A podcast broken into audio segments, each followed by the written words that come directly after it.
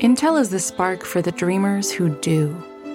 They dream of a life with no diseases, of cleaner, greener, more reliable energy, of advancing education by bringing AI everywhere. Intel is the spark to start something new, to know that no dream is too daring when you have the right foundation. It starts with Intel. Learn more at intel.com/starts.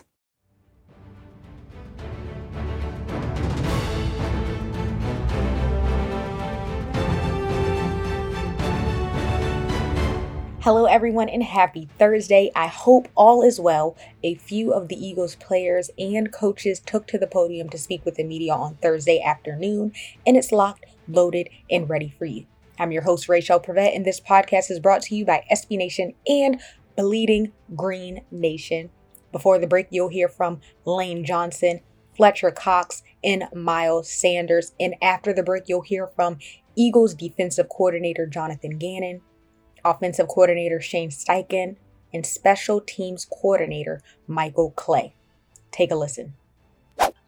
Hey Lane, what's up? Uh, uh, how are you, how are you? First, wanted to check in with you about the ankle, and also wanted to get your thoughts on the Eagles adding Ryan Kerrigan. You two have had sort of uh, some great matchups over the years. Mm-hmm. Yeah, um, full go in practice. I got cleared a couple weeks ago, so uh, feeling good, um, looking good, and yeah, man, signing Kerrigan was a big attribute for us. I feel like adding, you know, guy who's uh, got the production he's had. You know, he's close to 100 career sacks, so um, obviously surprised that Washington let him go, but you know, having him on our side now is um, will do us a lot of good. I think um, you know late, later down the road in the season. Go ahead, Mike, and then Dave Zangaro. Hey, Lane. Uh, obviously, there's a new staff in place, but you guys kept Stout. How important was that to you personally and, and the offensive line to have that continuity? It's huge. I mean, with Stout, you come in, he has uh, you know standard operating procedures with how he coaches stuff, so you get that ingrained in you. You know, after eight or nine years, so having him back is was huge. I think it's big for the younger guys coming back. We just with how he teaches and how he go, goes about his business. Uh, you know, I don't think there's anybody better in the business. So you know, we got got the group back in town, um, finished our first week, and and really had a, a great week out there um, for our first week back. Even then, Jamie. Elaine, what's up? Um, what do you what do you know about Landon Dickerson so far? Uh, he's a big dude, man. I uh, watched him a little bit. He's still uh, only he's fully cleared, but um, you know, watching him come off the ball, some stuff that he's able to do. He's, he's extremely explosive. Um, and I mean, he's just a big dude, you know, 6'6, 3, 330, 340, so big body. So, man, he's going to be a great player for us. Um, hopefully sooner than later, but we'll see how his um, recovery, his, his rehab goes. But he, he's looking really good so far. Jamie and then Ed Kracz. Helene, um, last year wasn't the kind of year that you wanted, and you were you were hurt a lot, and that that's beyond your control. How much of a chip kind of on your shoulder do you have coming into this season, knowing that the year wasn't what you wanted, knowing people lost their jobs, and knowing the way you guys performed, and, and does that fuel you to want to be better? Yeah, I mean, um, you know, dealing with that ankle injury was wasn't good. Um, one thing I was proud of, man, I still have one of the best uh, pass blocking percentages in the league. So knowing I was injured and still able to play at a high level gives me the confidence now that I have, um, you know, two legs. So I'll, I'll, be a different animal this year. Um, you know, same way with Brandon coming back, and uh, you know, excited to have him back with me. Um, his first week back with us, um, no TAs, but yeah, really, you know, last year wasn't wasn't a great year, and so um, really from everybody in this building, um, we have a lot to prove to the city, a lot to prove to ourselves. So we know where we stand, and and and really moving forward, we're you know, we got that fire in our belly, and that's, and that's where we need to be. Ed and then Martin. Hey, Lane, uh, good to see you. Um, I just, uh, you've been through some coaching changes here in your career, Chip to Doug, and now uh, to Nick. Is this any different than any of the previous ones? And what are your early impressions of uh, Sirianni and his staff so far? I love it. I mean, uh, you know, one thing about him, man, he holds everybody accountable. So you know, really, you go back through practices, he'll – pull up guys that are maybe not executing well, maybe not hustling well. He'll call out veteran guys, you know, whoever. So I think that really sends a message to really everybody from the top down uh, in the organization. So it pushes older guys to get better. It pushes younger guys to get better, holding them accountable. But really, uh, the first week, you know, it's a lot of it's a new playbook, a lot of new terminology. So having these weeks right now is is you know precious time for us, so we can get that in before training camp hits and and have some more time to kind of adapt. So uh, we're in a good spot. Had a great first week and, and ready for the next two. Martin and then EJ. Hey Lane, um, good to see you again. Um, how how was um, you you had the ankle surgery like last November, December, I want to say. You know, how long a process was it for you to fully recover from that? And like, what kind of things did you have to do? Um, and how difficult was it? And also, if you can kind of expound on on having Brandon Brooks back next year, how much that would mean to the offensive line. Thanks. Yeah, um, the ankle. So I just got cleared uh, a couple weeks ago. So really, probably the greatest limiting factor is trying to get that range of motion back that you um, you know had previous surgery. You may not get it all the way back, but really focusing on the range of motion. But now you know I'm feeling normal running again. So um, really uh, seeing no issues with it. So um, not having to really think about it anymore like I was. Um, then having Brooks Brooks back, man, uh, I feel like we're both in a in a good place as far as with our bodies. I feel like we're we're in a a spot where we have a lot to prove. And, uh, you know, when you get in the 30s, you know, that's when people, that's when the doubt creeps in. Obviously, you know, that's when a lot of guys, you know, enter the road when they get, you know, mid 30s, upper 30s. So I feel a sense of urgency between the both of us to uh, go out there and, and really prove ourselves. You know, you're constantly proving yourself every year, year in, year out. So um, that's where we're at. I mean, that's where Kelce is. That's where everybody on the line is. Dillard, Mailata. Um, you know, we have a lot to prove because last year wasn't uh, where we needed to be and uh, and we know that, and and really, it's all going to be about how we play and how we perform, and, and that's what we're focused on. EJ and then Zach. Hey, Lane, I wanted to ask you about some of the interior line guys. Um, you know, it seemed like this year, maybe a little bit more than others, um, some guards and centers, you know, were either prioritized in the draft or in free agency, got big contracts. Um, have you noticed that trend in the league a little bit? And, you know, what do those guys do to help you out, you know, those interior guys? Yeah. Well, I think if you saw in the Super Bowl, if you don't have a good line, you, you get it. I mean, it is what it is.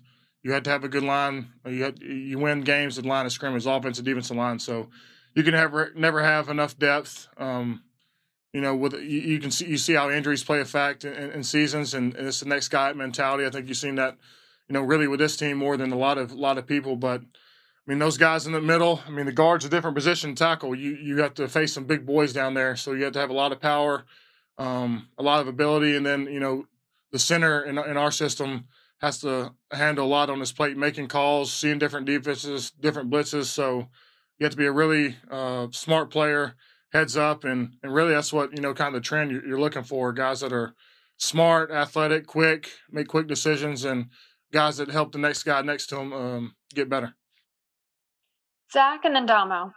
Hey Lane, uh, from the outside looking in, the Eagles are a team in transition, new coach, new quarterback. It's it's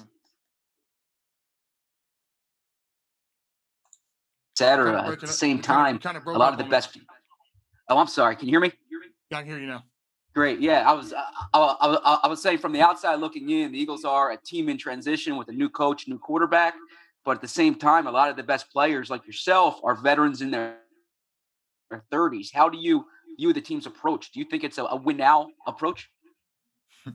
Yeah, I think it is. It's definitely a win now. I mean, there there is no excuses. I mean, a lot of you know a lot of stuff happens in the league. You get new coaches, new players, but the standard still remains the same. Um, you know, last year was really an embarrassment for really everybody involved, and so you know that's been sitting with us and marinating all off season, and and really, you know, we, we do have a lot to prove. I have a lot to prove, um, and everybody coming back, we all all have a lot to prove, but. You know, one thing I've learned, you know, coming in, I, I've seen guys like JP when I came in. Um, you know, he was in in his 30s, just had an Achilles injury, and, and I saw how he bounced back and how guys like that kind of paved the you know the way whenever I was younger, and I'm trying to hopefully be that kind of example uh, for the younger guys now. I had Damo and then Les. Lane, I got on late, so I apologize if you've been asked this before, but how important was it that they uh, retained Stout?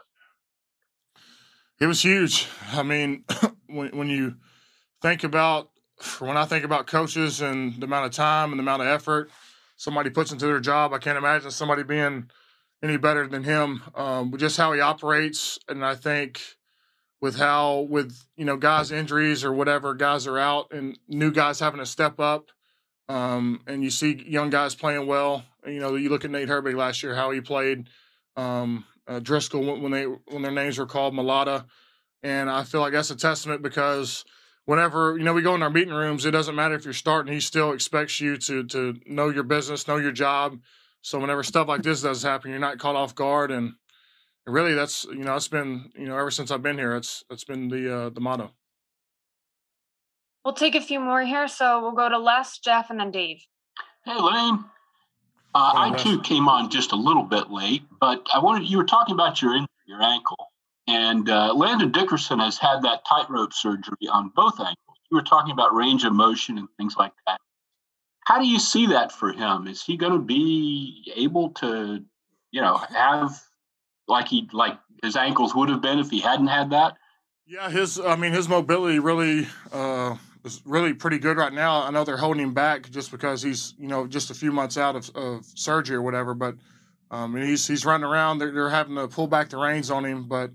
As far as him, uh, you know, he's had tight ropes on both ankles, and really one thing he said, just the range of motion uh, has been difficult to kind of get back. But really, I don't see it limiting him too much. Um, you know, with what he does, he's still powerful coming off the ball. He's he's still big. He's still 6'6", 340 and can still move. So, um, you know, it's one of those one of those things you see guys like I was talking about. JP had Achilles, had knee surgeries. You just see guys bounce back. I think it's a lot easier maybe for the linemen because we're you know we're in a phone booth. We're playing in a five yard box. We're not having to run too much, maybe on a screen or something. So, it's one position where you can kind of be resilient in.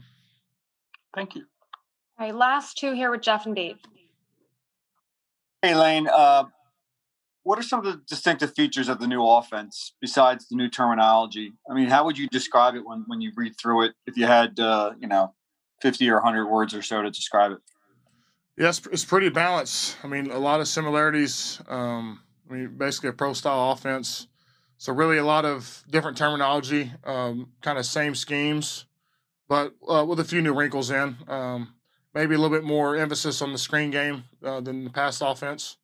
Um, so I'd probably say that. Still relatively new, still trying to learn everything, but really, you know, we like to start it off with a strong run game and feed off the play action and and, and screens. So I feel like, um, you know, you see successful teams, those guys are doing that. So that's what we're trying to do. Go ahead, Dave. Elaine, I apologize for finishing this off with a, an injury question, but uh, the ankle has it's been kind of going on since 2018. It's been a long time. Are you confident that it is completely behind you now? You can get back to to not having to worry about it anymore.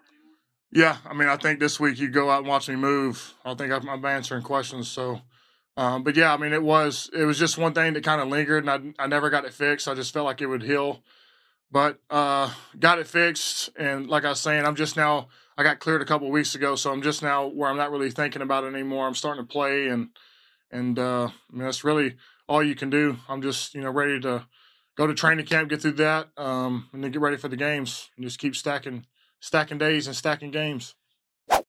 Hey Fletch, uh, you're now entering your 30s, and uh, you're, you're you're basically far and away the highest paid player in the team. Do you do you view this as a as a new phase of your career, and and how do you how do you approach that um, as you enter that stage? Man, I'm not in my 30s. I'm only 30, so let's not make me older than what I am. but uh, I mean, every year is a good opportunity for me. Uh, I just take it year by year, and uh, you know, always looking forward to compete. Um, you know, anytime I'm on the field and practice, uh, individual, um, just doing anything, I always look forward to competing and you know making sure that my body is ready to get ready for and to gear up for the next season. Go ahead, Jamie, and then John McMullen.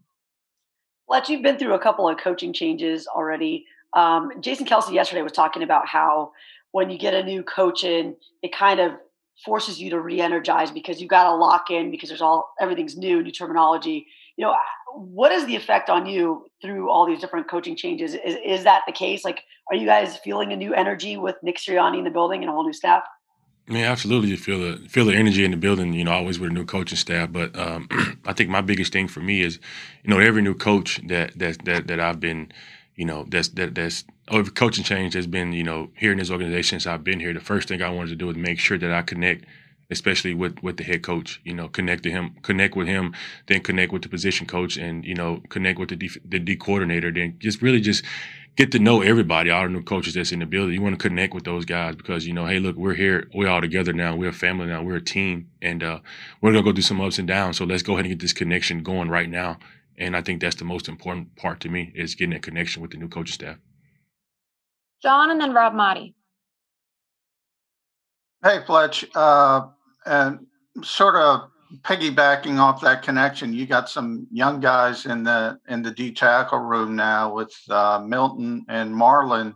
Curious your first impressions, and also your cousins here, Kenny, uh, Kenny Gainwell. So, uh, yeah, how I mean, it's exciting always is that? to have it's always good to have you know good young talent in the room. You know, new guys coming in the room. You know, you know guys obviously when they see the vets come in, they're all you know somewhat get shocked sometimes. But at the end of the day, you know we're all pros now. You know, we're all in the same locker room. Uh, and the, the first impression those guys, they, they're just out there working. You know, they're trying to learn and you know, now they're they have their rookie mini camp and had a couple days on the fields with the vets and just trying to get up the pace on, you know, what what working hard really means. You know, what it is, what it looks like. You know, what it's like to be, you know, in a room, you know, full of uh, with, with some veterans in the room. Uh, and you know, it's it's great to have Kenny here because you know it's just like having a little brother here now. Uh, you know, I get to kind of show him and just a, a bunch of the young guys, all the young guys, just really just grab them and just kind of show them, you know, just how to be a pro and you know the things that it takes to at this level just to, to play at the highest level.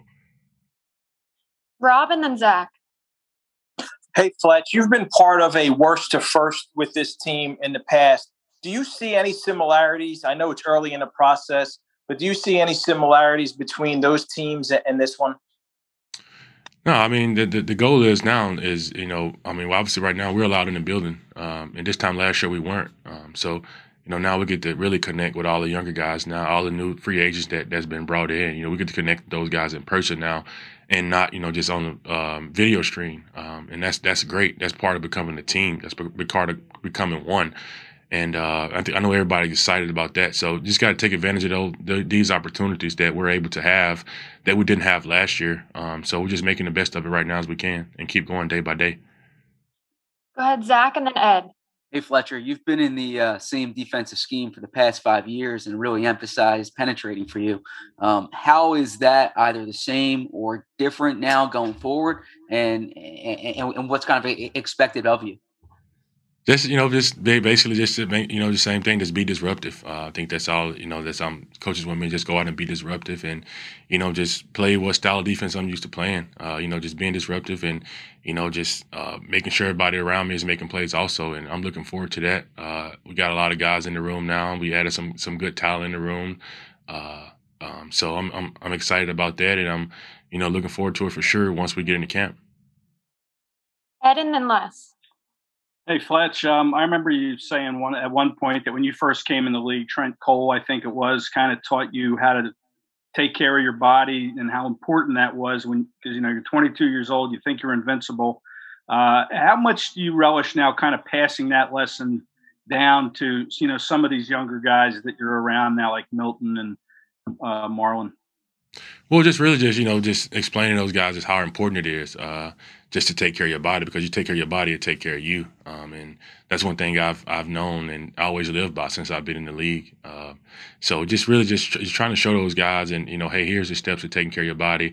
You know, you you know when the coaches say slow down, you slow down. You know because they know what they're doing and they want to teach you, and I want to teach them. Hey, when the coach say you know kind of back down, back down. You know you don't have to put your body through so much stress and you know all the different positions, but to those guys, man, right now it's just for them. I think it's just learning the playbook and just uh, kind of, you know, just really diving into everything that's going on because I know their mind is like racing a thousand mile an hour right now, and uh, you know, and just looking forward to, you know, again going into camp with those younger guys and just really teaching them just how to be a pro again.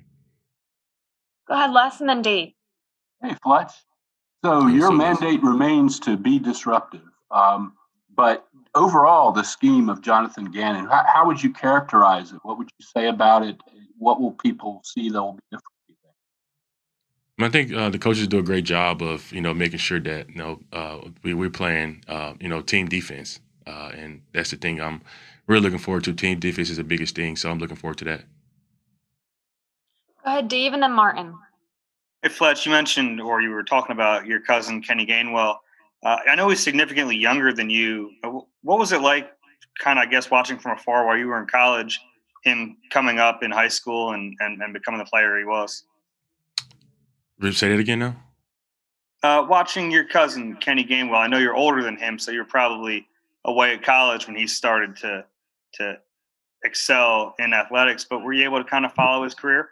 No, absolutely. You know, I knew he was a special player. Uh, you know, even in high school, he was a special player. In junior high, he was a special player, and uh, you know, I always knew he'd be a special player. And for him to uh, to be in the position that he's in right now was, you know, to be in the NFL and drafted. I mean, obviously from, you know, from a real small town. I mean, right down the road. So it's really a blessing to see younger guys and people that's from that community um, excel to the next level because that means, you know, other kids are it means there's always a chance that you know other younger high school players and college players from that area has a chance, and you don't have to always you know say, well, what if you know now it's Kenny's in Kenny's in it, you know he's in the uh, he's in the league now, he's in NFL, he's a pro, you know, so you know he's a pro, and you know, now you got kids that's looking up to him now that want to be like Kenny Gainwell.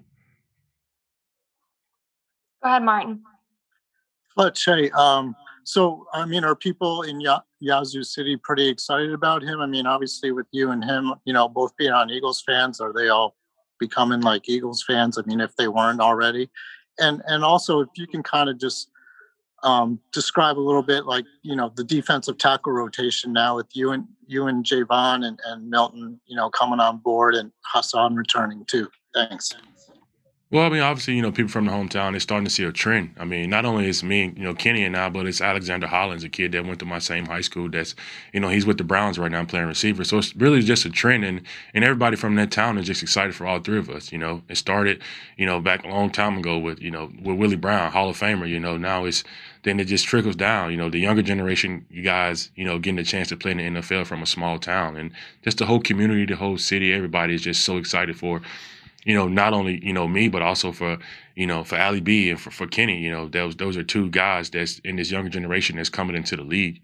Um, but, you know, just the D line rotation, I couldn't tell you how, how it would be right now. You know, we, you know, we really haven't gotten into it, haven't did a lot of team stuff, uh, you know, going against the offense. So we don't know how that rotation will be, but I'm sure it'll be good. Uh, the D line rotation has always been good here since I've been here. And I think that that'll continue. Thanks. We'll take two more questions here from Bo and Jeff. Uh, hey Fletch, what are your uh, what are your opinions and, and, impressions of Jonathan Gannon so far? I mean, great. You know, great. Like I said, man, just it's uh just getting to that that communication level connecting with him, and I think he's doing a really good job of connecting with you know every player on the roster. Uh, he goes and talks to you know everybody. You know, you see him in every uh, every position group individual. You know, that same energy with everybody. So we're all excited about it, and we know he'll do a really good job uh, uh of, of of coaching his football team. Go ahead, Jeff. Uh, uh, yeah, sorry, uh, Fletch. Uh, Tracy Rocker's, your uh, fourth D line coach in the last six years. What are some of the distinctive uh, characteristics that he brings as a coach, and and you know, what are your impressions uh, early on him? I mean, just every D line coach I've had, Coach Hart. You know, from Jim Washburn to you know, Coach Coach Az to Chris Wilson to Philip Daniels to Matt Burke. I mean, every D line coach is coaches hard, and that's what D linemen like. They like to be coached hard. You know, they you know, I think we thrive off being coached hard and, you know, hard on ourselves also. So that's the thing that Tracy's, you know, he's already off to a good start with that, you know, coaching everybody hard no matter who it is. So uh, we're all excited about it. We're all excited about this year and uh, we're looking forward to it. Hey, Miles, how are you? Uh, we were talking to Lane Johnson and he mentioned how the new offense seems to be similar to the old one, a lot of balance, but there's an emphasis on the screen and setting up the pass with play action. Are you seeing that, and how exciting is it if if you're going to be involved more in the screen game and potentially setting up the pass with play action means running the ball more? Right, right. Yeah, uh, he he said it all. Um, I, I love actually the whole game plan. Uh, it's very similar to everything we did last year. Uh, um, just terminology is different and different schemes and, and concepts and stuff like that. But uh, as far as over, just overall, I, I love the the whole offense the way it's being taught to us everybody everybody's learning the offense co- coaches too and that's what's so cool about this this uh moment like this whole situation right now like everybody is literally learning the offense together and then i think that's a plus for us because we all learn it together we'll play together you know i think we'll play together well uh once we all learn it and uh just yeah, as far as the coaches too, uh, I love the coaches. I love Sing- uh, Coach Singleton.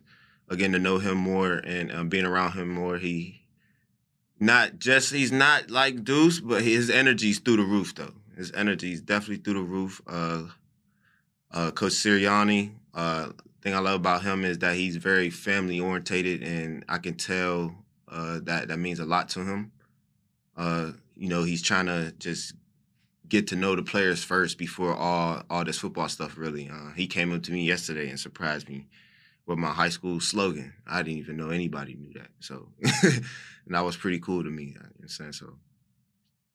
Go ahead, Jeff, and then John McMullen. Uh, Miles, as a rookie, you had uh, one of the better receiving uh, years. Uh, you know, averaging over ten yards a catch, and and last year, I guess for various reasons, there, there was there was some regression. Um, do you feel like this offense will allow you to kind of get those numbers back to where they were? And, and what are some of the things that you feel like uh, you had to work on to improve in that area?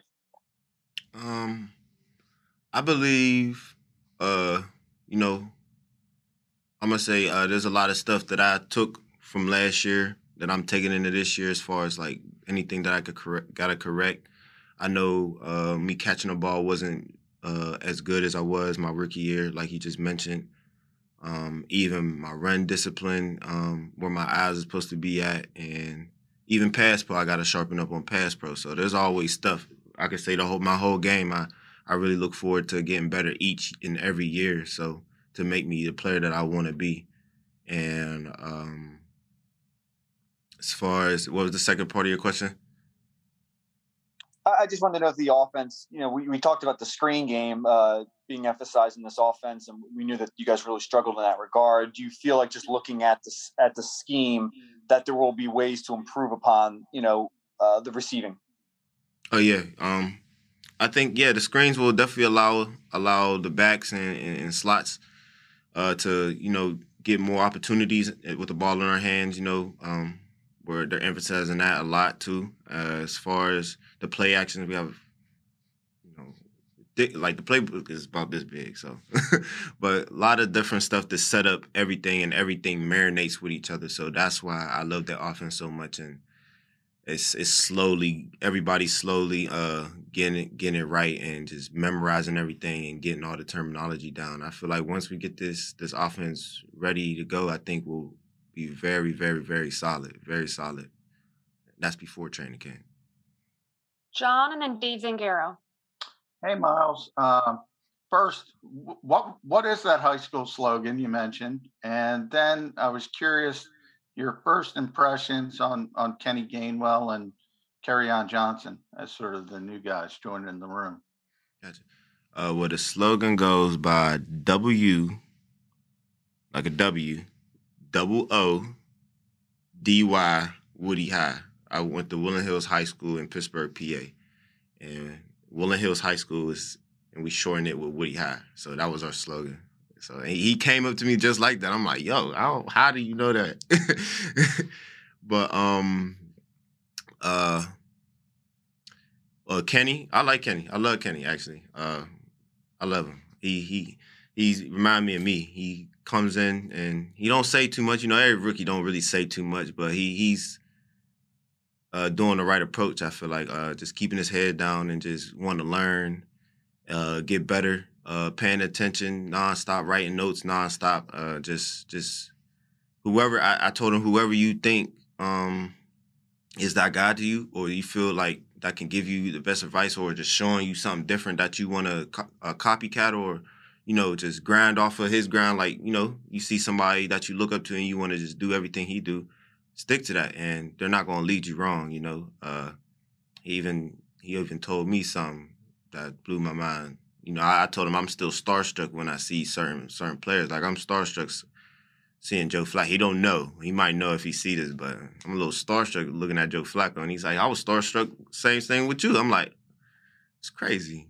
Thank you. I appreciate that. Stuff like that keeps me humble. But um, Kenny, he, he he's going to bring a lot a lot different. I think everybody in the running back room brings something different, you know, and it's only going to make us better. And I love that. I love that about us. We got a stack room too. Kerryon. He's going to bring something different and going to help us in a better way too. All of us can bring something different to the table, and if we have a chance, we're gonna produce. Even and Bo. Hey Miles, I know you got really close with Deuce Staley over the last couple years. Uh, how difficult is it to, to, have to say goodbye to him and, and kind of start fresh with a new coach? Um, it's definitely difficult. I'll be lying if I said it wasn't, but um, you know, it's a business. Uh, that's exactly what he would say. Honestly, he didn't want to leave either. I'm pretty sure he'd tell you guys he didn't want to leave here either. But you know, uh, you gotta do what you gotta do sometimes. But I wish him nothing but the best, and I know he's going through his thing regardless. And he has another good running back over there that he's teaching too. So, and he's he loves teaching, and that's what I love about him. Go ahead, Bo, and then Martin. Hey, Miles. And so you said your your new position coach uh, reminds you a little bit of Duce, but but he's not quite Duce. Uh, so in what ways is he different, and in what ways does he remind you of Duce? So it's just added. I'm telling y'all, Duce is Duce. Like I don't know. Like if, only if y'all would be in those meeting rooms, y'all would know exactly what I'm talking about. But uh I don't know. I say Duce is more goofier. You know, you know Duce loves. He has all the jokes. But uh Coach Singleton, he has some jokes, but you know, his his energy amps up when he's on the field. Like his energy's always up. Duce has energy, but only when he's mad. only when he's mad. It feels like this coaching staff as a whole has a lot of energy. Is that something yeah. compared to other coaching staffs who've been around? Is that fair to say? No, absolutely. They they there's they show it every day, even in meetings. Like uh, the way we start meetings, the way we do meetings. You know, have us doing competition and stuff. Uh, before we started coming here, it's just you know it, they're making sure everybody's locked in and committed in, and like it's I, I like it. I really do like it. I like what we got going on right now. I think if we keep going, we're going we be able to do something special. But we gotta take it slow. Martin and then EJ. Hey Miles, how you doing? Um, Good. How you? So you guys are going into like this full off season with with Jalen Hurts presumably as the quarterback, and you know you saw him obviously for the last four and a half games last year, and you guys had that both you guys had that big running game against New Orleans. Like, how dynamic can can the offense be with him at at quarterback, and, and how dangerous does that make the running attack going into this season? Um, I say this, uh, with with man, with the O line we have, with Jalen and the backs we have and the receiving core that we have, I think anything's possible.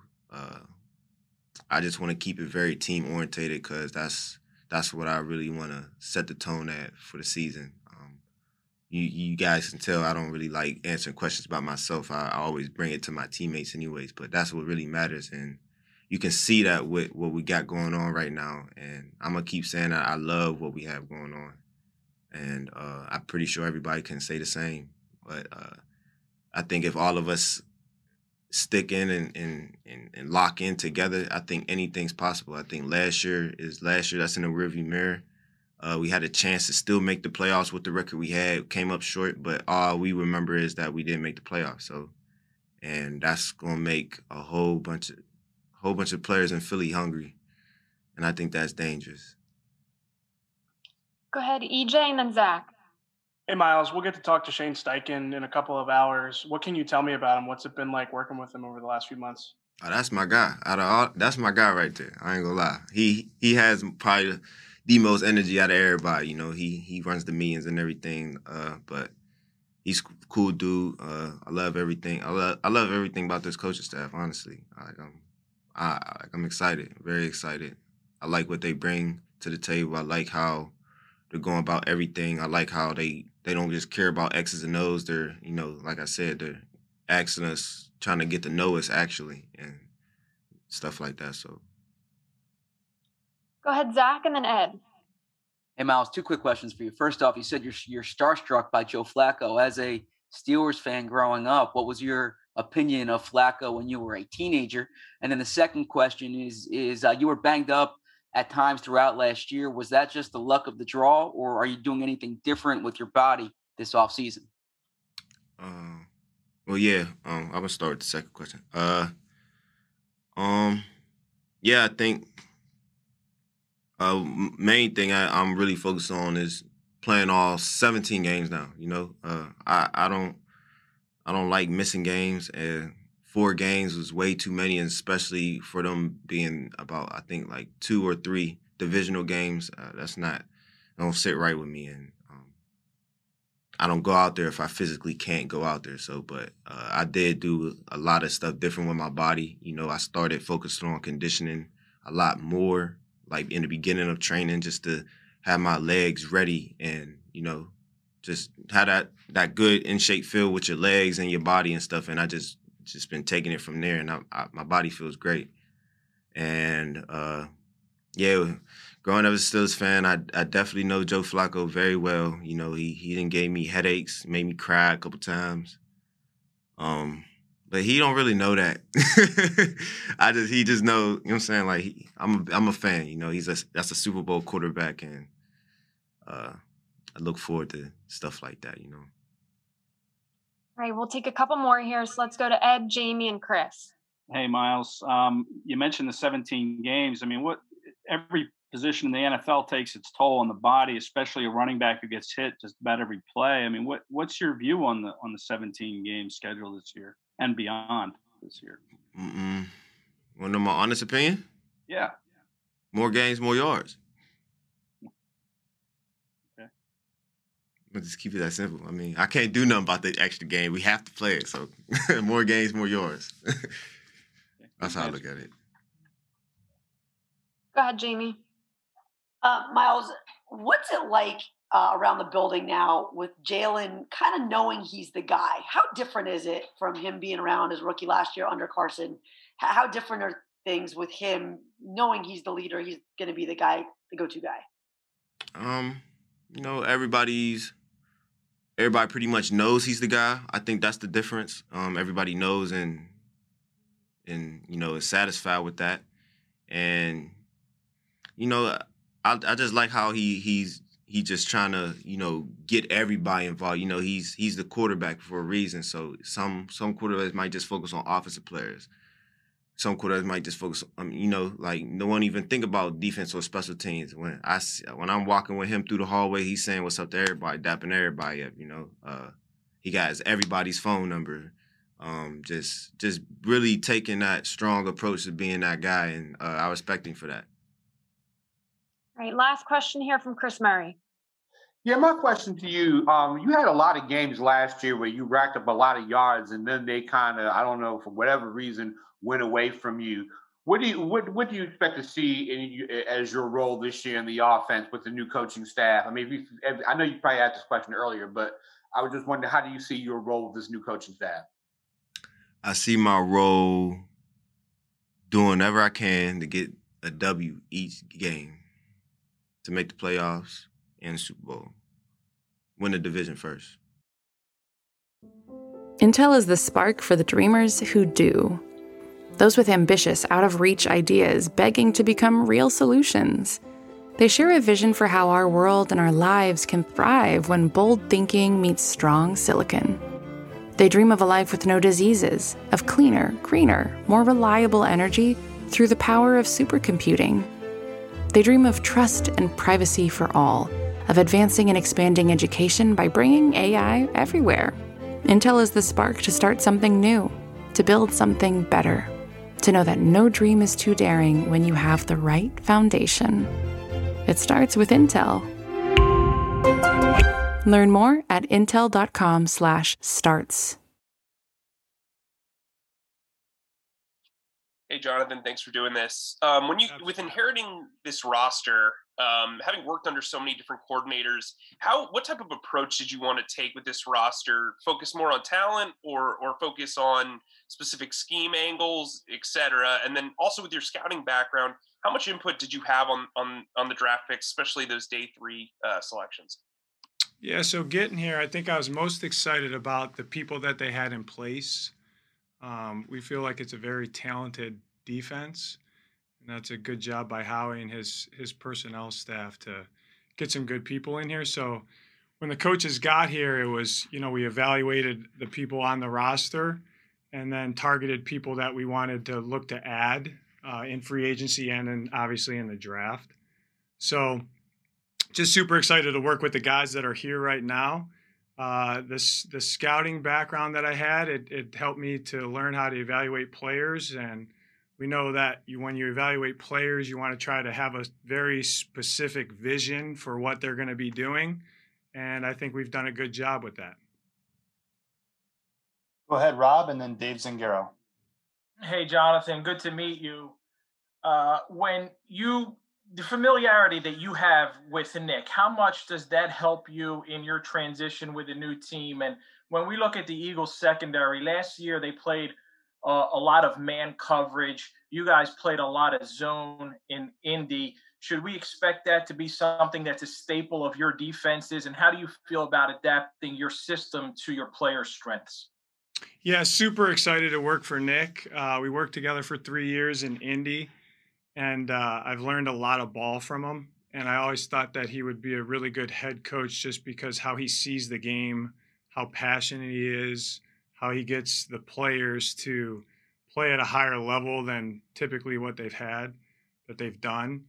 Um, as far as the man and zone thing, you know, our, you know that that's going to be predicated by who we have and who we're playing. So I believe in playing different styles of defense uh, there's more than one way to skin a cat, I think, and uh, we're gonna figure out. And and we haven't done it yet because we've only had a couple a week here, so with the players. But once we get into training camp, we're really going to evaluate. Hey, what can our guys do? That's the first part of it, and then from there, who are we playing and what do we have to stop? Go ahead, Dave, and then Bo Wulf. Hey, it's nice to meet you. Uh, do you prefer us to call you Jonathan or John? Uh, I like Jonathan, but you can call me JG. If you call me John, the wife might. Eh, I don't want to get on her bad side. We'll go. So with, we'll go. you could go, just call me JG, man. Guys come in, they say, "Hey, Coach Gannon, Coach Gannon." I was like, "Whoa, whoa, whoa. stop calling me Coach. Just call me JG." Okay, got it. Uh, as you're becoming a first-time defensive coordinator, is this something you've obviously you've thought about this before? Have you thought about exactly? You mentioned the players will kind of dictate scheme, but along the way, what are some things you picked up that you always thought, if I have my own defense, these are the things I want to implement? Yeah, I was a defensive GA at the University of Louisville in 2006, and I started thinking about that. Um, and knowing that I wasn't ready at that time to be a defensive coordinator. But I think as you go along the way and, and how my career went, um, I've worked under a lot of really good people, I feel. I've learned a lot of different things. And um, so you just kind of piece that together as you go along. And, and the main thing, though, when I got here, I didn't drop a book on the table and say, hey, this is what we're running. So, and if you actually ask the head coach, you know, when we first talked about this when he interviewed me, it was, hey, what, you know, what scheme are you going to run? And I said, I don't have a scheme, you know, and, and I, and I believe, Dave, that you have to be adaptable. Um, but the first thing is, is we got to figure out what our players can do. And then we got to put them in those situations as much as possible to utilize their strengths. Um, you know, the, the main thing for us is it's not what we play, it's how we play. And if you asked our our players that, I think they know that from the jump as far as we're going to run to the ball, we're going to out hit people, we're going to take it away, and we're going to be smart. And that's that those four things hustle, intensity, take away, smart. The acronym for that is the HITS principle. And that's what we're going to hold our hat on. So, you know, everyone runs the same stuff for the most part. It's not what you do, it's how you do it. And I think the players have done a really good job of of absorbing that and seeing the standard that we want from them and can't wait to get on the grass in August and and and show people. Go ahead, Bo, and then John McMullen. Hey, Jonathan, nice to meet you. Um, Hey, I have Bo, two uh, two follow ups to what you just said, uh, if you don't mind. One, who was the uh, along that journey who was the most influential to you in terms of the way that you view uh, defense and, and coaching defense? And then two, everybody wants to take the ball away. How do you teach taking the ball away? Yeah, so uh, my first guy that I worked for in the NFL, I was defensive quality control in Atlanta, was Mike Zimmer, was a coordinator in Atlanta, and then kind of went our separate way, and then got back with him in Minnesota. So off the top of my head, Coach Zimmer was a huge influence on on me, and he was a DB guy to start by trade. Um, so that was pretty cool. Obviously, in Indy, um, a complete different system under Matt Eberflus, and I feel like he really helped me fill in some gaps as far as like what do you, what you guys asked, like what do you want your defense to look like, and when you turn on the tape, like what do you want to see? What do what does the owner want to see? What does the head coach want to see? A la the hits principle, and learned a different different style to play from different from Coach Zimmer.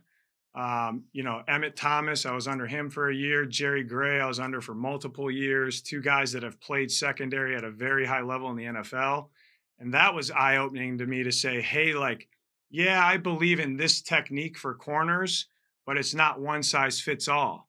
So every player that you have is different. And it's our job to say, hey, this is what works for you. You can do that. I'm not, you know, we're not, our staff is, that's what I love about our staff. We're not hard headed. It's my way or the highway. That is not what this is about. It's about serving the players and getting them to hit their ceiling. Why? Because it's the best thing for the team and the defense, point blank. So we're going to do every, we, we take that mentality with everything that we do. So if we're going to walk up and press, well, this guy might not do the same thing that another guy does. Or if we're going to play off, well, this guy might play a little bit different than this other guy. So I think it's all about arming our players, seeing what they do, arming with them tools to put in their toolbox to be successful. We'll go to John McMullen and then Les Bowen. Hey, I'm going to go JG with you, Coach. Uh, there you nice go, John. You. There you go. I love yeah. you already.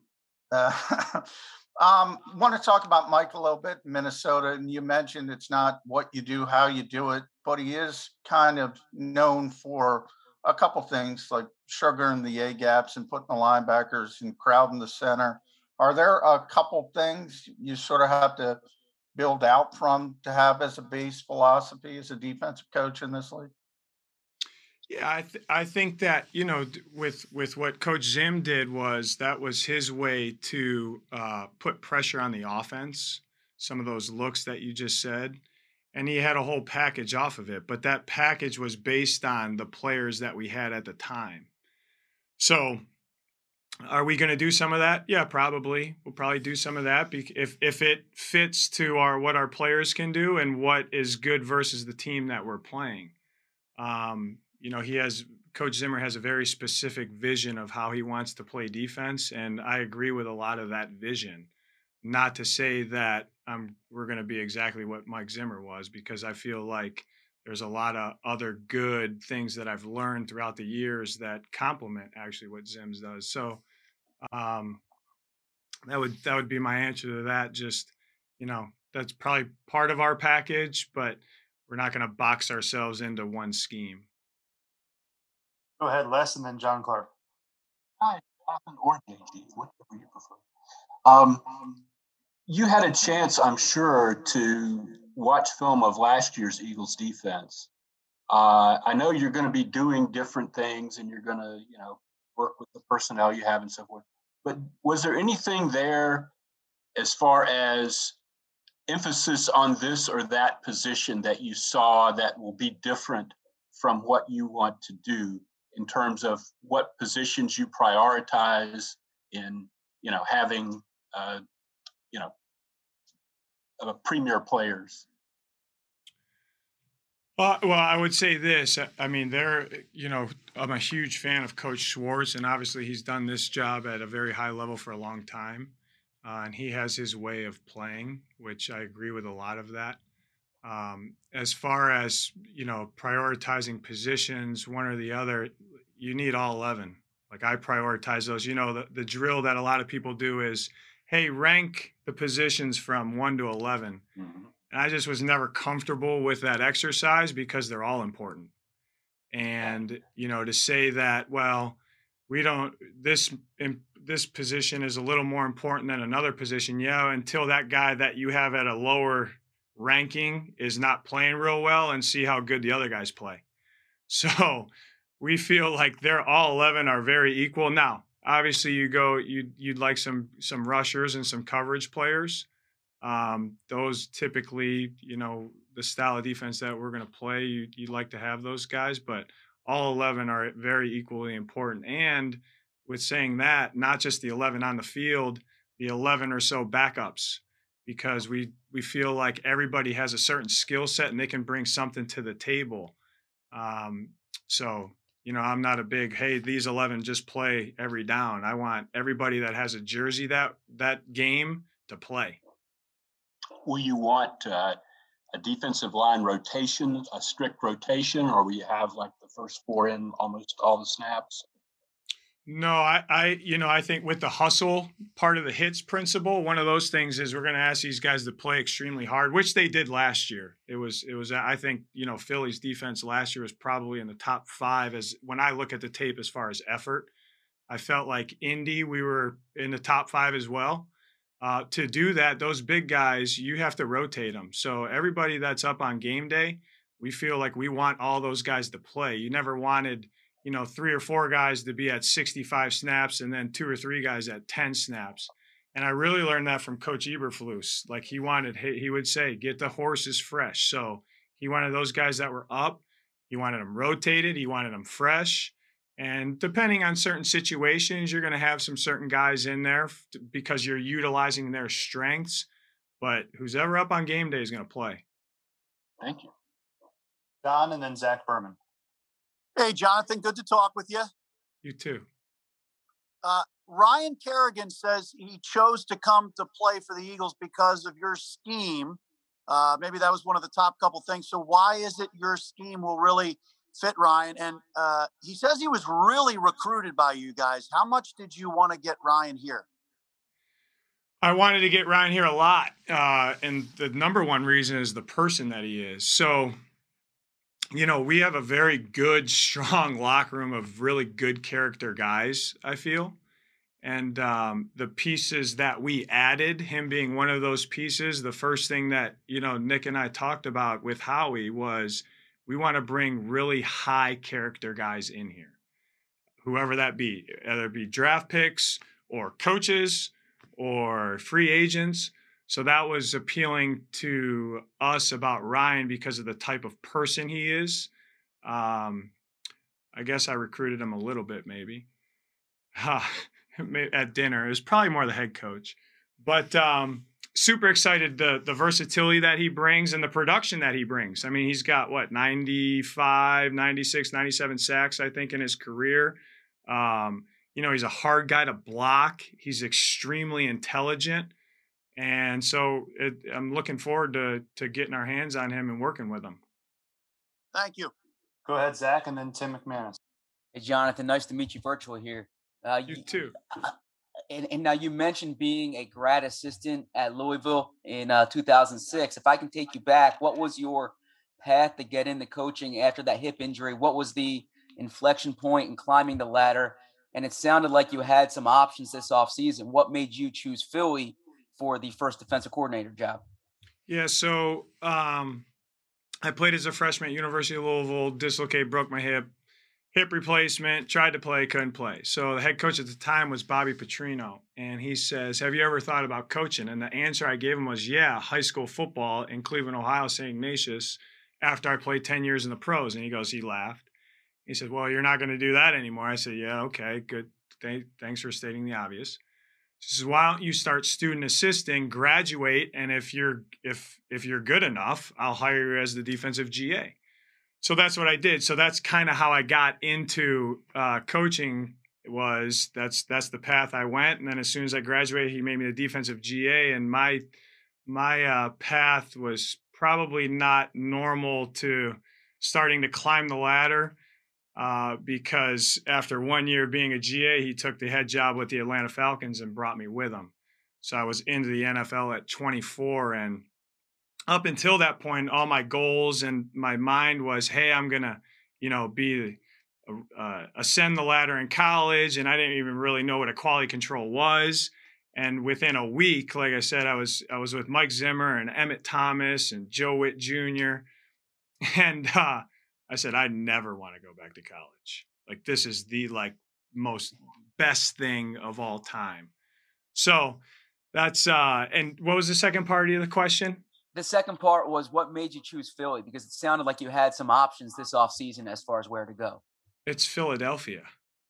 That's why. So that was that was a huge reason.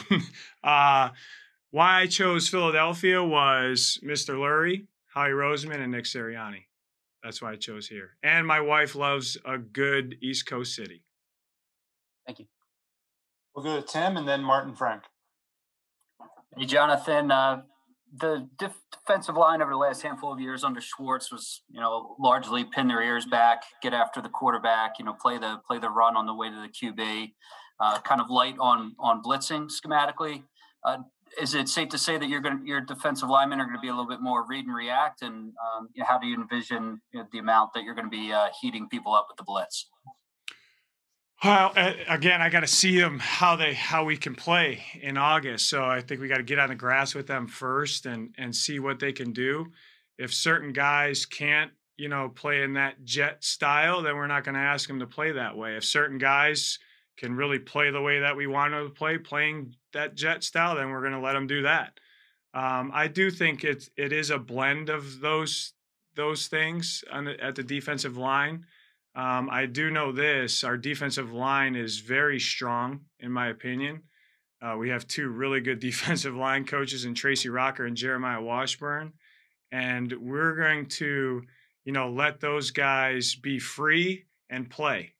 We feel like that's a that's that's typically a strength that you have over any offense that you go up against is the defensive line versus the offensive line. And I told those guys in the meetings, I said, hey, there's going to be sometimes you're going to have to take some stress on, um, you know, because to take some stress off of the back end. So it's it's always a blend of rush and cover, cover and rush, how you play the run, how what you're doing with the you know the seventh defender in the back seven. Are you accounting them in the box? Are you playing them deep? So we'll just we'll, we'll I'm excited to figure that out with our guys. Hey, like what is the best way to defend the team that we're playing and which guys kind of do one or the other better and put them in those spots. Go ahead, Martin, and then Jeff McLane. Hi, Jonathan. Uh, nice meeting you, obviously.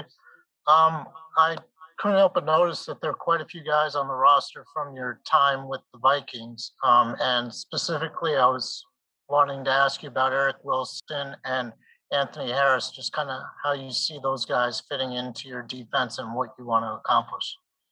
Yeah, so I have a relationship with both players. Um, you know, when we sat down with person with the, with Howie and and the head coach, we talked about some certain positions that we kind of wanted to to go out and and fill to create depth and and um, competition, honestly. And um, both of those guys, like Ryan, are super high character guys, and they're both very intelligent. Um, so that was appealing to me when those guys became available to add those guys to the to the groups that we had. Uh, Eric will start in; he can he can play all three spots. But for us, we're going to start him at Mike and Will and see where it goes. And we think he's a good complement to the people that we have already on the roster. Go ahead, Jeff, and then Ed Kracz. Uh, nice to meet you, Jonathan. Uh, a lot of uh, of what we know about uh, Mike Zimmer's defense, obviously, uh, is schematic, but uh, but also he's he's done a very good job of disguising coverages. Uh, so I want to understand a little more about how you go about uh, teaching that and your your approach to to coaching guys up, uh, because we know how important that is with with the with quarterbacks. So many quarterbacks now, their ability to diagnose a defense pre snap. Yeah, excellent question. Um, with Zim, you, you, he would tell you give the players a lot of credit. And what I mean by that is is he would say, "Hey, like we're playing this coverage, but I don't want to have to spend a lot of time on the disguise portion." And Harrison Smith and Andrew Sendejo and Anthony Harris and Anthony Barr and uh, Eric Kendricks, they would get in a meeting together and say, "Hey, here's what we're going to do." and then they would present it to Zim, and he would say, "Great." Uh, there were some looks that Zim wanted certain things pre-snap to affect the quarterback in his mind. So we'll do some of those things, and we will also let guys disguise on their own. Um, we think that's important to give them some freedom before the ball is snapped, uh, because they're in between the white lines, not us. So our disguise package will be a blend of allowing guys to roam free and then there's going to be specific times that we want things to look a certain way pre-snap. Uh, you know just to follow up with that question too my answer as i'm thinking about it you know you, you everyone talks about well you want to pressure the quarterback pressure the quarterback. Well in my opinion one of those ways is pre-snap not post-snap. So what you do is you you want to make sure that quarterback offensive coordinators and quarterbacks right now are really I feel like ahead of where they were when I first got into the business as far as knowing where to go with the ball immediately or reading coverages or getting to, to each progression where they need to get to with the ball. And you just want to put a little bit of seed of doubt in that quarterback's mind. You know, do I have that guy or do I not? So, um, super excited because you know the the defense that we have right now, a lot of smart guys, and that's a it's a huge thing. We have time for a few more, so we'll wrap up with Ed, Brandon, and then Nick.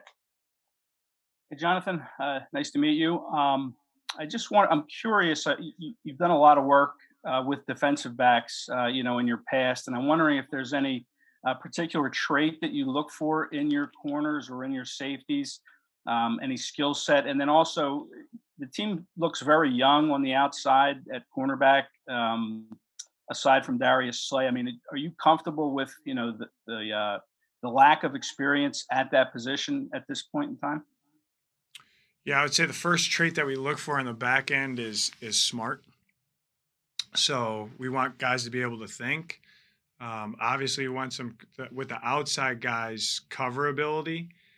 And you know, you mentioned my kind of my expertise is that position in the back end. And again, like I learned this from people as I got groomed coming up in the profession is there's a lot of different ways to play corner. A lot. Within within the same scheme. There's a lot of different ways for guys to function out there and play winning football. So that goes into figuring out what our guys can do and then how can we help them and, and play a certain way. Uh, I'm very comfortable with that room right now. Dennard Wilson, DK McDonald are doing an excellent job. They're two really good DB coaches. I've learned a ton from those guys in the last four months. It's been awesome. Um, so very comfortable with that room. Excited to see them get out and compete. Um, I think Slay can go to another level. I think the guys, eh, everybody in that room can elevate their game and uh, play winning football for us. Go ahead, Brandon. I uh, and uh, let me let me let me let me follow that up real quick. Sorry to cut you off, Brandon. I love the Sorry. youth. I love the youth because it's like you can mold them how you want to mold them. So, you know, when I got to Indy, we had a bunch of young guys. It was awesome. It, it makes the job super fun because certain guys, certain vets, not all of them, but certain vets kind of stuck in their ways. Hey, I want to play this way. Well, if that's not the best thing for the defense, we don't want you to play that way. So I think for our guys, they've done a really good job of understanding the why behind what we're doing, you know, to help those guys play. And um, it's been it's we've only been three days on the grass, but in the meetings, it's been a really cool thing to see those guys. You know, when you show them on tape, like here's how we can play this way, we can play this way, and it creates a lot of enthusiasm and and confidence with your guys. Uh, so a lot was made about when the Eagles uh, drafted Milton Williams. About Tom Hunt. Donahoe didn't necessarily look the most thrilled about that pick, but uh, the Eagles released a clip of you specifically, um, and you looked like you were super fired up when the Eagles drafted Milton Williams. I think you were like like fist pumping and everything. So so what had you so jacked uh, about that pick? I was super fired up about all the picks and all the free agents. I get I get I get fired up when we add people to the to the room. Uh, Milton, I was super fired up because a his football character is through the roof. B he is uh, plays with a very high motor. For the D line position, you guys will hear me talk about throughout the year motor and mean. And you know we want guys that play really really hard and they're really really mean. And he fit that that description and he's and he's very smart. He's very smart. So, you know, he just understands blocking schemes, you know, where the back set, rush lanes. He's just talking to him. Um, and I sat in on his interview when we interviewed him. Tracy and, and Wash ran the interview, and I sat in on it. And we we closed it, and it was over. And I said, "Man, that dude is smart. Like gets it." just gets it, and he's got a very intense way about him, which I love, and that shows up on tape. So I was extremely excited to get Milton. Wrap it up here with Nick. Hi, JG. Nice to finally meet you. Um, You I, too, I want to go back to your uh, statement about um, you know letting the guys kind of disguise on their own. Um, what kind of uh, trust factor needs to be you know I guess established there for that? And um, you, know, you have a lot of young guys on defense, but do you think that by the time you get to the uh, to the start of the season, you're going to have guys that, that can that can do stuff like that? Yeah, I, I definitely think with four weeks of practice we'll get there. Uh, is is you know with with that question, Nick, it just goes back to they have to understand where they fit within the call, and from there that we give them a little flexibility to move around pre-snap. Um, now, when we first line up and play, we won't do that. Uh, but as we get going, I see it going that way because I, I truly do think that's it's hard for the offense and it's it's good for our guys because it gives them it, allows them to use some of their tools in their tool belt. Um, I can tell you right now, just from being in meetings with these guys, like I've been extremely pleased with uh, the mindset of our guys. Uh, you know, all of them were here this whole week, so we had you know the the attendance or whatever. I'm not counting numbers, but they're all there. And uh, when they don't have to be, which is awesome, it speaks to the character of the of the team and the defense. And I told them today, I said, you know, I, I'm thankful for you guys being here because, you know, the best part about our job is the players.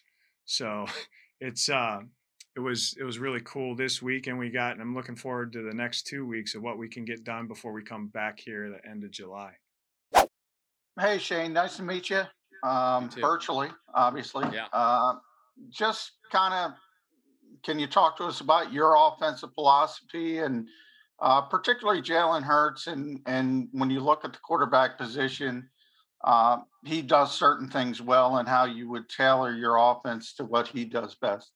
Yeah, John, that's a good question. I, I think with any eh, with when you go into a new situation, new team, uh, you got to find out about your players. You really do, uh, and I think that's a you go through that process uh, through virtually. But then when you really get them on the grass, like we have been the last couple days, and see their movements and their skills, and see what these guys do well, you want to put them in position uh, to make plays. And I think through time, through these next couple weeks and into training camp, that offense is going to be molded, and we're going to tailor that to these players.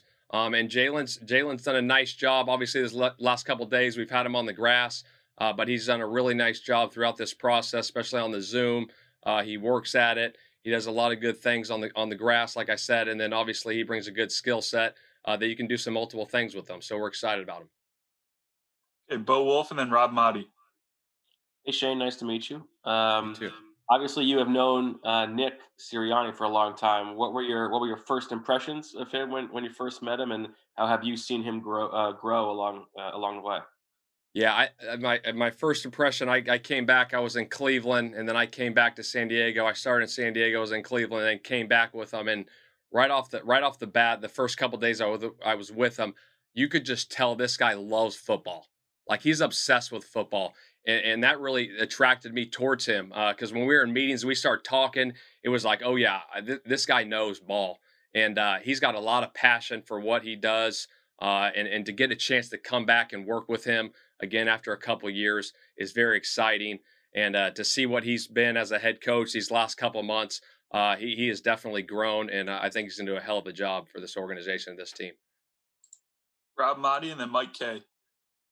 Hey Shane, Lane Johnson spoke earlier about the screen game being a little bit more emphasized in the offensive system and the play action setting up the pass. How important are both of those principles in your offense?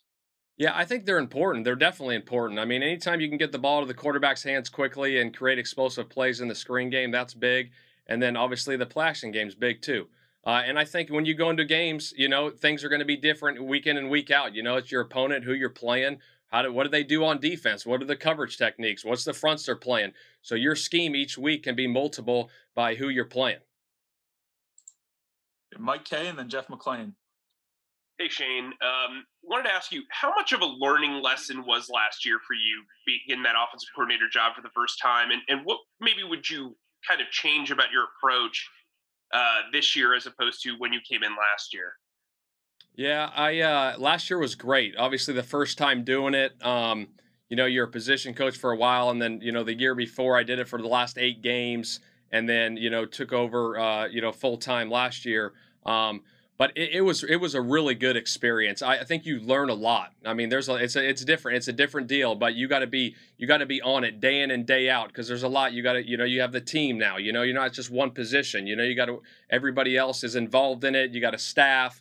Um, you got you got to deal with a lot, and I think if if you can handle that the right way with the right people and be a good person within that, and you're building that scheme with those guys, um, and then you make it a group effort because it's not just one guy; it takes everybody to do it, uh, and everyone's got to be on the same page, and you got to have a detailed plan day in and day out, and a great structure for what you want to get accomplished throughout the week, and then going into Sundays.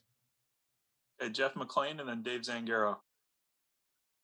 Shane, you uh, your background is well, almost specifically quarterbacks uh, more so than Nick. So I, am not sure that means that you'll spend more time with Jalen and, and the other quarterbacks. But uh, what is your philosophy and how you handle the quarterbacks in terms of their demeanor and personality? Do you are you a hard are, are you hard on them? Do you love them up? Uh, what is your approach?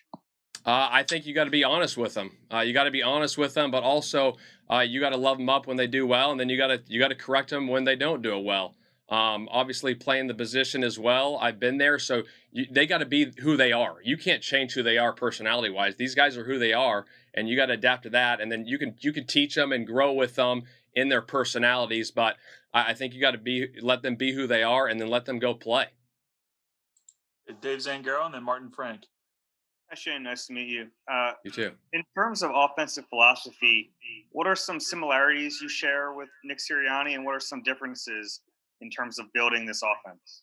Yeah, I, I think we, we were in the same system terminology wise, obviously, um, for a while. Um, and then he went to Indy, and uh, the, the terminology has been very similar. There's tweaks here and there because it's been a few years. Um, but philosophy wise, I mean, we we see the games very similar. I mean, we have little tidbits here that I've learned the last couple years and that he's done the last couple years. And then right now, we're just meshing all that together, and we're going to make it the best possible to put our players in position, like I said. Martin Frank, and then Chris Murray. Hey Shane, nice meeting you. Um, too. I wanted to ask when we were talking to Miles earlier. He said, you know, the screen game is a pretty big part of of your offensive philosophy, and, and I was just kind of wondering what you see from Miles in, in that regard, from looking at film, and also, you know, adding guys like Kerryon and and Kenny Gainwell, like you know, your philosophy on on the uh, off, uh, running back room in general. Thanks. Yeah, it's it's a really good room. I'm excited about that whole all those all those guys, that group. Um, our running back coach Jemal has done a heck of a job with those guys so far. Uh, so really excited, like I said, to get them on the grass like we're doing right now. And we've seen their skill sets on film, but to see it in person, you know, and then let them compete because this everyone's competing. Co- coach preaches competition. We're all about competition here. So all those guys are going to get reps, uh, and we're going to use them, like I said, in their, to their best of their abilities uh, week in and week out and put them in position uh, to make plays. Chris Murray and then Zach Berman. First of all, Coach, welcome to uh, Philadelphia. My question for you is that you had a chance to see people on film. What are your thoughts of um, watching Jalen Hurts in the four games that he played in the uh, late season last year? Yeah, he, he did a nice job. I know he only played four games, but he did some good things, made some plays out of the pocket, some big scramble plays, used his feet. Um, he's an athletic guy that can make plays. Uh, so we're looking forward to working with him. Hey, Zach, and then Ed Kracz. Hey, Shane, nice to meet you. Uh, if you think back to your time at UNLV, at what point did you, I, I guess, did you realize that you weren't going to be a, a, uh, a, a player and you would go into coaching? And what was the key for you in working your way up the coaching ladder? Um, yeah, I I, uh, I always kind of wanted to coach. Um, I, I was around a lot of good coaches uh, growing up. My high school coach uh, was awesome. Uh, understood football, scheming it, all that stuff. And then when I got into college, again, I went. I had a couple different coordinators, but all of them loved football and uh, learned a ton from those guys. And I think it was probably more about my freshman year, sophomore year. I wasn't very good at times, so I, I figured I'm probably not going to the NFL. So let's get the coaching hat on. Uh, and, and start rolling. So I, I, really enjoyed the scheme part of it, being in meetings and doing all that. Um, that was terrific. And then right from there, when I graduated, I went into a graduate assistant role there uh, with, at UNLV and then went on to Louisville and then got in the NFL. Hey, Ed Kracz and then Brandon Lee Gowton. Hey Shane, uh, nice to meet you. Um, I just a lot of the Eagles' struggles last year, I think, had to do with the offensive line and the injuries. But you're getting, you know, these guys back. It's a veteran line. I'm sure you've seen them from afar. Uh, what's your take on this line, and and even the young guys who got some time last year, having watched them on tape now? What's your what's your view on that? These guys up front, I'll tell you what. Now, when we got when I got here and I started watching tape of these guys, and I was watching the skill guys at times, but my eyes would go to the offensive line. I mean, Jason Kelce, these guys. I mean, these guys, Lane, and all these. I mean, these guys are freaking awesome football players. Uh, we're excited about this group. Jeff Stoutland and Roy Cisno, they do a hell of a job with those guys. Uh, we're super excited about this offensive line, getting these guys back in, and even just being out there with them, just watching these guys communicate. You can see how tight they are and how well they've worked together over the last friggin' whatever it's been, eight, ten years together. I mean, these guys, this is a good group. I mean, this is one of the best in the NFL, no doubt about it. Okay, Brandon and then Chris Franklin. Hey Shane, uh, the Chargers were ninth in first down run frequency last season. Uh, can we expect an emphasis on running the ball a lot early here in Philly? And then what do you like about this running back room as well? Yeah, I, I think by game plan, uh, you go into games and you adjust and adapt to what t- defenses are giving you. So some games you go into it saying this is a philosophy we're going to use this week, and other times you, you veer off from that and do do different things. Um, and then that's pretty much it. Okay, I see two more hands here, so we'll go Chris Franklin, then EJ Smith. Hey Shane, uh, you have a lot of young wide receivers in this room now, and some of them are going to their second year. How do you guys make sure you try to make the offense digestible and make sure they have success in, these, in this upcoming season? Yeah, I, I, think that's that's us on coaches. We got to develop these guys uh, week in and week out. And Aaron Moorehead uh, so far has done a heck of a job with these wide receivers. Um, so we're we're looking forward to working with the young guys and, and getting them reps and getting them involved in the new system and really honing in on the details and the fundamentals and the technique of the position uh, to make them successful. And I think if we can do that with them, they're going to become good players. Hey, well, under here with EJ. Hey Shane, kind of piggybacking off of that, I wanted to ask you about Jalen Reagor and um, DeVonta Smith. You know, what did you see from Jalen last year? And um, as far as DeVonta in the pre-draft process, what did you like about him? Yeah, Jalen Jalen Reagor is an explosive football player. Uh, obviously, he showed up on film, had some big punt returns, had some big catches, but his explosiveness and his ability to catch and get YAC, um, it, it, it's it's awesome. So super excited to work with him. Um, He's going to be a good player. And then I think uh, DeVonta, when you watch DeVonta coming out, I mean, this guy, his his first step off the line of scrimmage and his smoothness coming in and out of breaks, I mean, it's unbelievable. I mean, the guy had three games, I want to say, over 200 yards receiving. Um, and the touchdowns, I want to say, was over the 20s. I mean, he won the Heisman for a reason. This guy is a, a talented football player uh, that we look forward to working with. Hi, Michael. Uh, nice to meet you. Uh, we were just uh, talking to um, you know to Shane and Jonathan, and uh, they, what they were saying is what, what everybody's kind of going through right now is you're just trying to in, in, a phase right now where you're trying to figure out what you have, um, and then go from there. Uh, I imagine it's it's got to be more difficult for special teams coaches because you're you oftentimes dealing with uh, you know the bottom end of the roster, and you don't know if guys are going to be there from week to week. Um, uh, so much as, as the guys that are you know that are locked in uh, but but just as far as what you have now, what you've seen now, uh, what do you, what do you feel like you have now with some of these guys, and what have you been able to observe? Uh, to answer your question, I think this past week, what it's really shown is the energy from the guys that came through. Um, dealing with special teams a lot, you there's you have to deal with a whole bunch of different things, injuries, stuff like that. So this being you know kind of virtual, kind of pseudo virtual, pseudo in person, I think it, it really just falls in line with what special teams really is. But the first week, I mean, guys were, were flying around. They were receptive. They've been awesome over the virtual meetings, answering questions that I've asked, and they've really uh, taken, you know, really taken a foot to getting out there and just, you know, really getting that that exciting energy, which we're all uh, very excited about. Go ahead, Brandon, and then John McMullen. Uh, hey, Michael. Uh, I just wanted to ask you about some of these guys that you're really excited to work with here uh, on your unit, and maybe some of the the veterans specifically on the special teams unit that you might be looking to lean on uh, to lead this group. Um, completely honestly, I'm going to lean on on everyone, uh, regardless of rookies, veteran guys. Um, obviously, there there is some guys that really stand out in the DB room and in, in the linebacker room who you may lean on a little bit more. Um, but I think it's, it's going to be a collective effort from the entire group, from the wide receivers down to the running backs, down to the O lineman on field goal. So it's not going to be just you know one group. It's going to be the entire team, which I think everyone's really uh, looking forward to that and, and uh, getting some uh, some positive energy coming from the special teams room. Go ahead, John, and then Mike Kaye. Hey, Michael, welcome back. Uh, my, and I wanted to talk to you about what's going on around the league and the fact that, um, you know, everybody's going through it, but there's no traditional mini camp. And as a new coaching staff coming in trying to implement a system, how much more difficult does that make it for you? And then, secondly, just hearing your thoughts on your specialist and particularly uh, the punter, Arryn Siposs, who hasn't kicked in the league before. Uh, to answer your first question, you know, everyone's going through the same thing. You know, all 32 teams. Um, some have guys coming in a little bit more, some guys don't. But I think in the special teams world, it almost becomes uh, you just rely on your fundamentals and your basics, which you're going to rely on when it comes to the regular season more than anything else.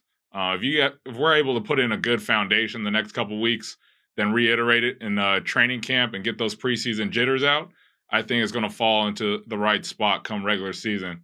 Um, as for the specialists, the, the first three days with them has been outstanding. Um, we were able to finally see them live, and they all have lively legs. They're energetic, young guys that that that are hungry. Um, especially Arryn. Um, you know, he was kind of dealt the the bad hand with with the COVID and everything, but from whatever I've heard about him has been positive, and and he's just reinforced it this past week, working with Jake, working with Rick, and uh, being able to take in a couple reps on rookie minicamp just so we all could see him. And uh, I'm very excited to to get to work with him and as the, and the other two. Go ahead, Mike, and then Les Bowen.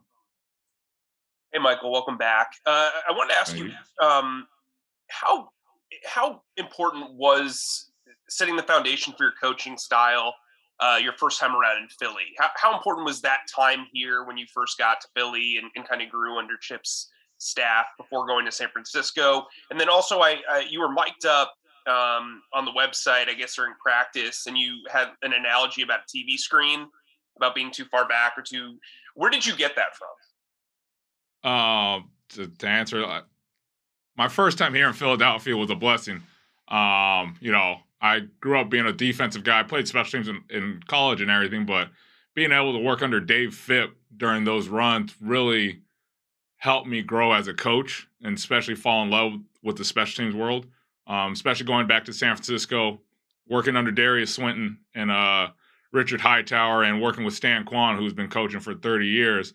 I think that whole foundation of how Dave really got to connect with players and get them to play as hard as possible. I, I, was able to transcend that in and keep that going for my five years in San Francisco under two different coordinators.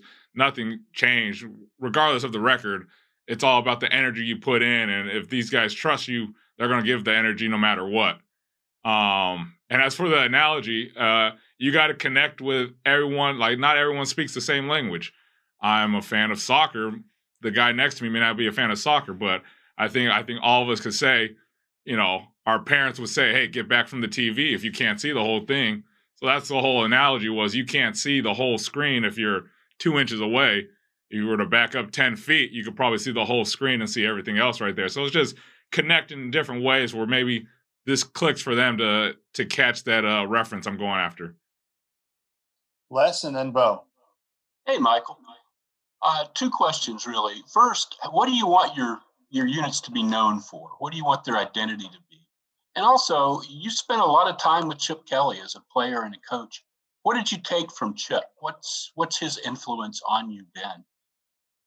Um, to answer your first question, in terms of the the unit I want is something that is not forced energy. It's it's an energetic group that they love doing what they have to do. Not you know everyone gets under the the notion oh you play special teams you must not be good. That's completely false. I mean, I think all you guys would say, hey, if you hear Matt Slater, you're like, that's a damn good uh, special teams player. He's going to change the game.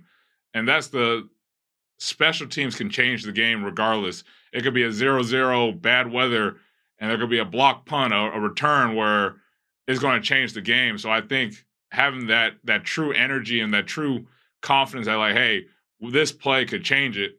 I think is what this group really wants.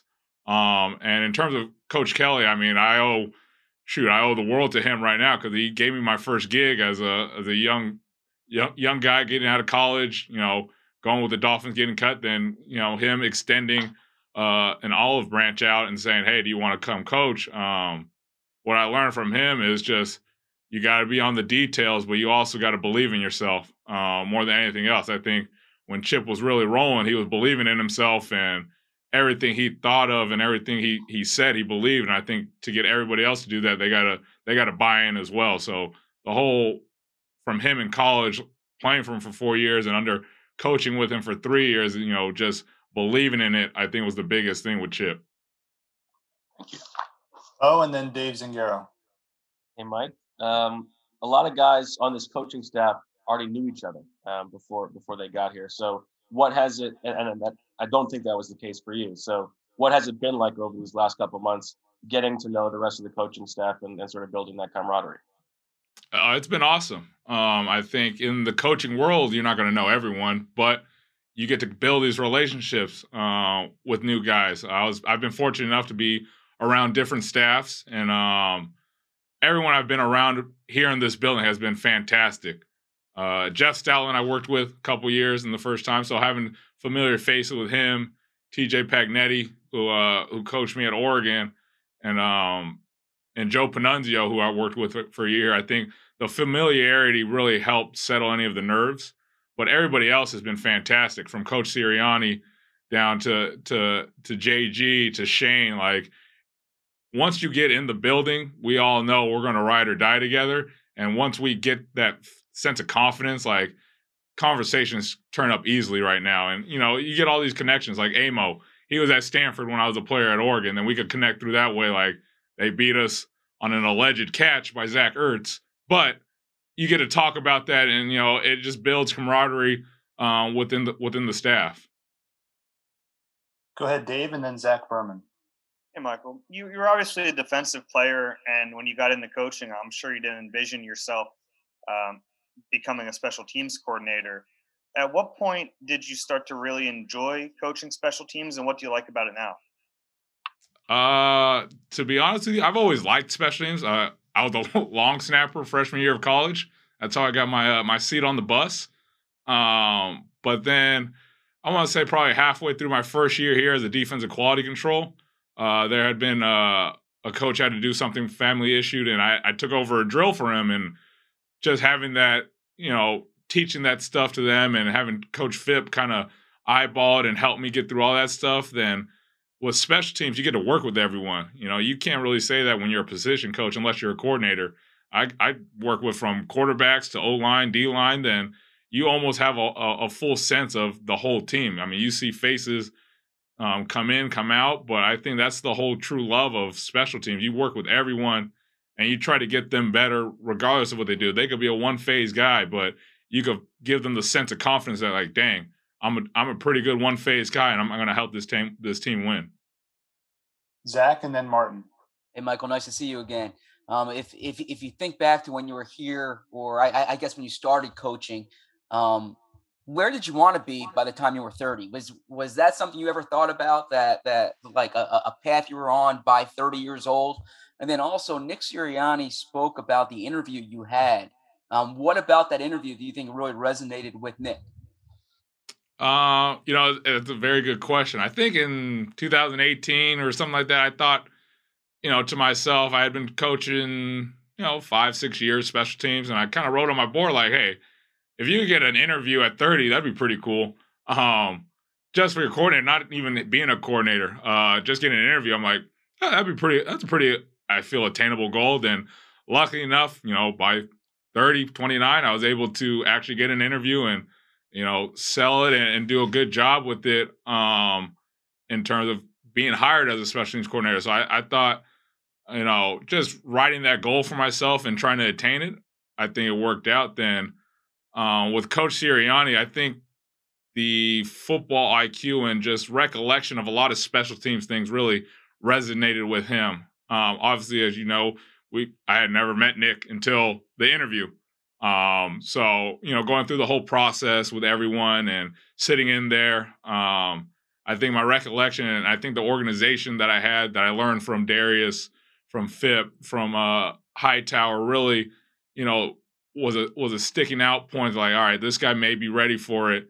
Then you know the the, the follow up interview of, of plays and recognizing it, and I, and I give all the credit to the guys I learned from more than anything else is just being on top of it, uh, regardless. You know, pulling out plays like, oh, I know what this play is going to be, and just being confident and knowing, you know, I'm going to tell him what this play is before the play starts. And I think that really caught Nick's eye um, to help, you know, push myself over the top there. Go ahead, Martin, and then Rob Maaddi. Michael, uh, nice, nice meeting you. Um, so when you were here the first time, I mean, obviously you worked with uh, Darren Sproles, um, you know, in special teams and everything. And, and I'm not asking you to compare any of these guys with Sproles, obviously, but um, what kind of potential do you see in guys like Jalen Reagor or maybe even DeVonta Smith? Um, and how can coaching Sproles kind of like help you relating to these guys or whoever else might be kicking punt returners? Thanks. I mean, just to start off, I think Sproles was teaching me more than anything else when I first got in in the league. Uh, but I still text with Darren, uh, and he, you know, just get his, his, pick his brain. I mean, he's one of the best punt return and kick returners in the NFL history. So to pick his brain is great. Uh, and in terms of Jalen and, and their college film is very dynamic and it's very fluid.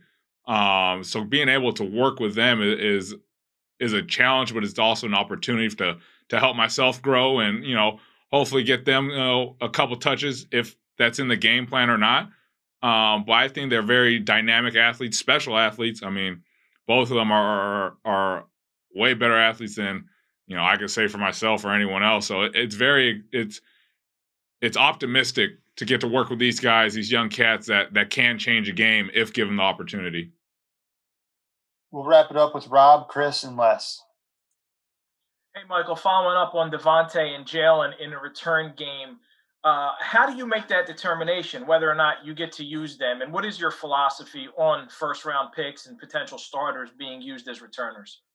Uh, I think it's a it's you know it's a full on communication between myself, Coach Sirianni, and everybody else in terms of you know what what the game plan is going into that week or anything like that. Um, in terms of their first round, you know, we had Brandon Aiyuk last year, and we were able to use him uh, in different situations. But I think it's also one of those things where if we're on the same page, and you know, it's like a basketball player, you know, you want to you want to get to the free throw free throw line to see one go in. If we want to get him a touch to get him going, that's a conversation we could have more than anything else. But I think having those guys at your disposal is one of the greater things because it makes everyone, you know, have to really game plan like, all right, what are we going to do if those two guys or one of those guys is really back there?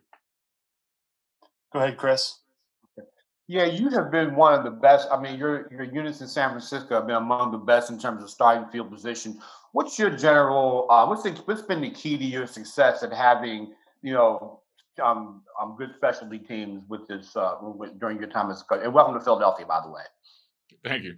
Um, I think it's more of uh, one the penalty aspect. You know, if you're a very clean unit, it's not going to hurt you in, in, the long run. And it, you know, playing special teams, you know, I'm a big believer that field position is going to help you win games, and I think that was a big part of 2019 in San Francisco, where we had uh, kick, uh, the starting position point was the 32 yard line. I believe that. Um, I think that, and you know, not pressing more than anything else. You know, you you may not get a return two, three games in a row, you don't have to be, you know, hey, be 10 yards back in the end zone. Still play within the play. And sometimes you'll you're going to get that opportunity. And when that opportunity strikes, I think with all of our preparation from now until, you know, September, it's going to pop where one of those plays goes from a, 25 yard return to hopefully a, a 75 yard return or a score. But I think it's just playing within yourself and not doing too much is really going to help in terms of our field position uh, going forward. Go ahead, Les. Hey, Michael, one more thing. Uh, since you brought up your illustrious long snapping career, uh, Chip said that was one of the first things that impressed him about you is that you stepped in your first game as a freshman and long snapped. And he gave me the impression, we didn't have a long conversation, but he gave me the impression that this was sort of unexpected. Uh, can you kind of flesh that out for me? How did you come to long snap? Did you do it all year that year? Uh, uh, so my dad was a high school coach forever at Mount Pleasant High School in San Jose, and uh, the head coach there, uh, Clancy O'Hara, uh, he and I, I would always go Friday night games. You know, very typical. Hey, go hang out with my dad. Uh, he just told me, hey, you should start long snapping for fun. So I, I just kind of did it as a young kid. Then I did it in high school. Uh, I was actually the punter. Then our long snapper got hurt. So I'm like, all right, I got long snap and they're not going to hit me. So I could go make more plays. So I'm all for it. Um, then freshman year, I mean, you're, you're trying to make the bus, you know, as a true freshman more than anything else. First, I was, I was recruited as a linebacker. I was able to long snap on the side. Um, but I, I mean, I remember vividly that first game of at Boise State, first college game, scared, and it was the best long snap of my life. Um, but in terms of that, it was just being prepared more than anything else. Going through the summer uh, two a days, being prepared, and just relying on my techniques and, and, and my coaches. Coach Osborne is like, hey, just snap it back there. Don't even think. And I think that's the biggest thing. When you don't think, shoot, that's probably one of the best. It's like me on the golf course. If I don't think about my drive, it'll probably go straight. If I think too much, look out on the left. Um, but I think it's just all comes down to preparation, regardless if you're a long snapper, kicker, you know, a right gunner. I think the preparation is going to help you succeed no matter what. So, did you do it all year, or was that the only game? I, I did. I did do it all year. Uh, my freshman year, I only did long snaps. I uh, didn't do the short snaps. Then I rotated in as a reserve linebacker. So um, you, you kind of rolled the dice as a reserve linebacker and playing long snapper um, in, at the college level. But luckily, uh, Drew Howell came in my sophomore year, and I could focus on linebacker more than anything else. But I still could do it a little bit. Um, but you're not going to get any protection out of me. This college scheme would have been perfect for me this year.